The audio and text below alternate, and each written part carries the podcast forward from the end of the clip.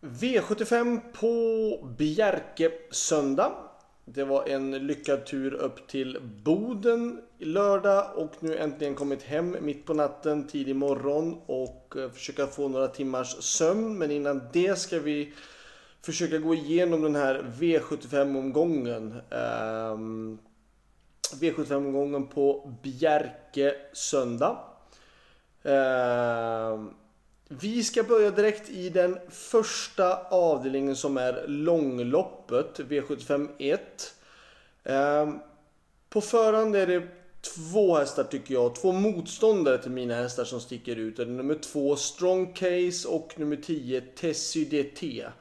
Ehm, de ser jag som de värsta motståndarna till mina två hästar. Ehm, men på ett system så tycker jag att man ska ta två Strong Case, 10 Tessy DT och sen Kanske nummer 15 Ragazzo da Sopra. Eh, 3 Uno X Due Gnaffa är en ny häst i min träning. Eh, men han har jobbat ganska bra skulle jag säga. Han är ganska stark.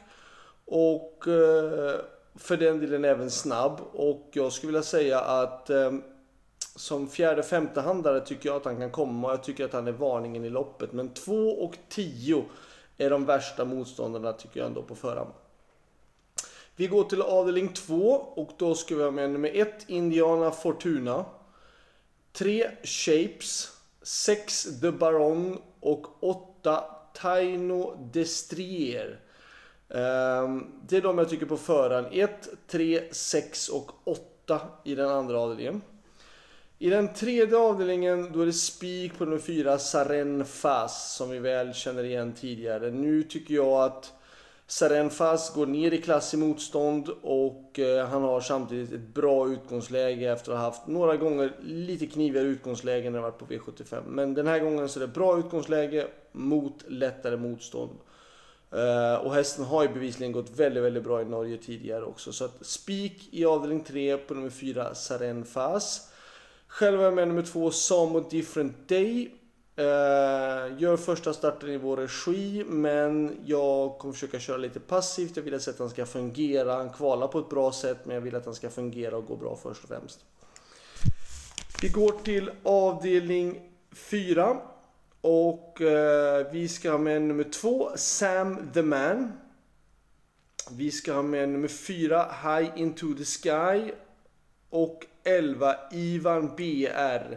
Vill ni plocka ytterligare någon häst så är det nummer 5 Twigs Caesar som kommer där på. Som jag tycker har gjort bättre och bättre lopp hela tiden. Jag har inte vågat träna honom så hårt eh, för han har kommit tillbaka efter skada. Eh, men eh, det känns som att han är på gång. Det känns som att han är på väg upp i form i alla fall tycker jag. Så att han är en tredje, fjärde, fjärde femte handlare skulle jag säga. Men 2, 4, 11 ska rankas före. V75 5 kallblodsloppet och det är två stycken hästar som jag tycker är väldigt bra i det här loppet. Det är nummer, självklart nummer ett Odd Herakles som vi såg på Elitloppshelgen och som vi även såg på Elitloppshelgen nummer tre Lomme Brage som en som inte gick lika, lika bra den gången. Men 1 och 3 i avdelning 5. Avdelning 6, då är det spik på nummer 5 Kalina. Kalina är en jättefin häst som har ett bra utgångsläge mot ett inte allt för tufft motstånd. Värsta utmanare tycker jag i sådana fall är de varningarna i loppet. Det är de nummer 6 Codebone eller nummer 9 Go Go Hall skulle jag vilja säga i sådana fall. Men spik i avdelning 6 på nummer 5 Kalina. Avdelning 7 då tycker jag att det är två hästar som har eh, Två hästar som har visat mer än de andra kan jag tycka formmässigt. Ja, formmässigt vet jag inte men Mött motståndsmässigt i alla fall och det är självklart då nummer 1 Elian Webb och nummer 5 Vitruvio. Vitruvio är ny i min träning. Jag har kört några jobb med honom och han känns eh, jag ska inte säga att han känns jättebra, för det gör han inte. Han känns lite tung och slapp och oinspirerad. Med en häst som jag tror blir väldigt, väldigt mycket bättre när han får eh, sitt stängda huvudlag på sig, barfotabalans och jänkarvagn. Ehm, um, Edian Webb fick en rejäl pump i Elitloppsförsöket. Um, ehm, det är klart att det är psykiskt knäckande såklart. Men uh, han är en bra häst och jag tror säkert att han har rest sig nu 14 dagar efteråt. Ehm, 1 och 5 tycker jag i alla fall att det står om på förhand i avdelning 7. Slutsummering så tycker jag att bästa chansen för min del då är såklart i den sjunde avdelningen nummer 5 Vitruvio. Eller i första avdelningen eh, 15 Ragazzo da Sopra. Som jag kan tycka att han gjorde ett väldigt, väldigt bra lopp efter galoppen senast. Eh, och nu blir det barfota. Eh, varningarna. I den första avdelningen då säger jag att varningen är faktiskt nummer 3. Uno X Due Gnafa. Han eh, har jobbat väldigt bra inför det här tycker jag. Han ser... Det är en stark häst men också väldigt snabb. Eh, frågetecken bara hur han klarar voltstart. Eh, skulle jag ändå vilja säga. Avdelning 2. Någon varning där. Um, kanske nummer 4, Star on the Rocks. Frode Hammer vinner säkerligen något av de här V75-loppen eh, på den här dagen och han har ett bra utgångsläge.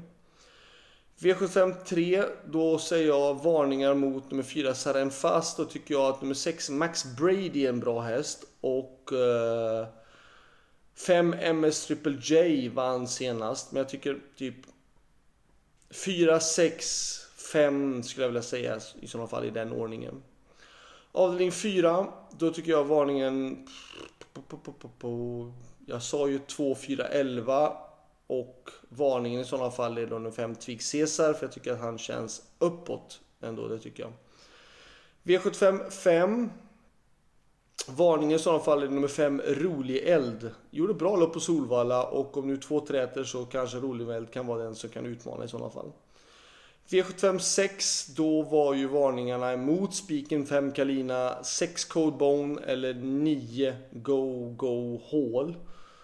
Och i den sjunde avdelningen ska vi plocka ytterligare någon mer häst än de här två som jag tagit. Så då är det nummer 4, Mr F Dag, som är värst emot i sådana fall. Så det var allt. Lycka till. Nu är det dags för några få timmars sömn innan vi ska bege oss till väg till Oslo. Ha det bra. Vi hörs. Hej då.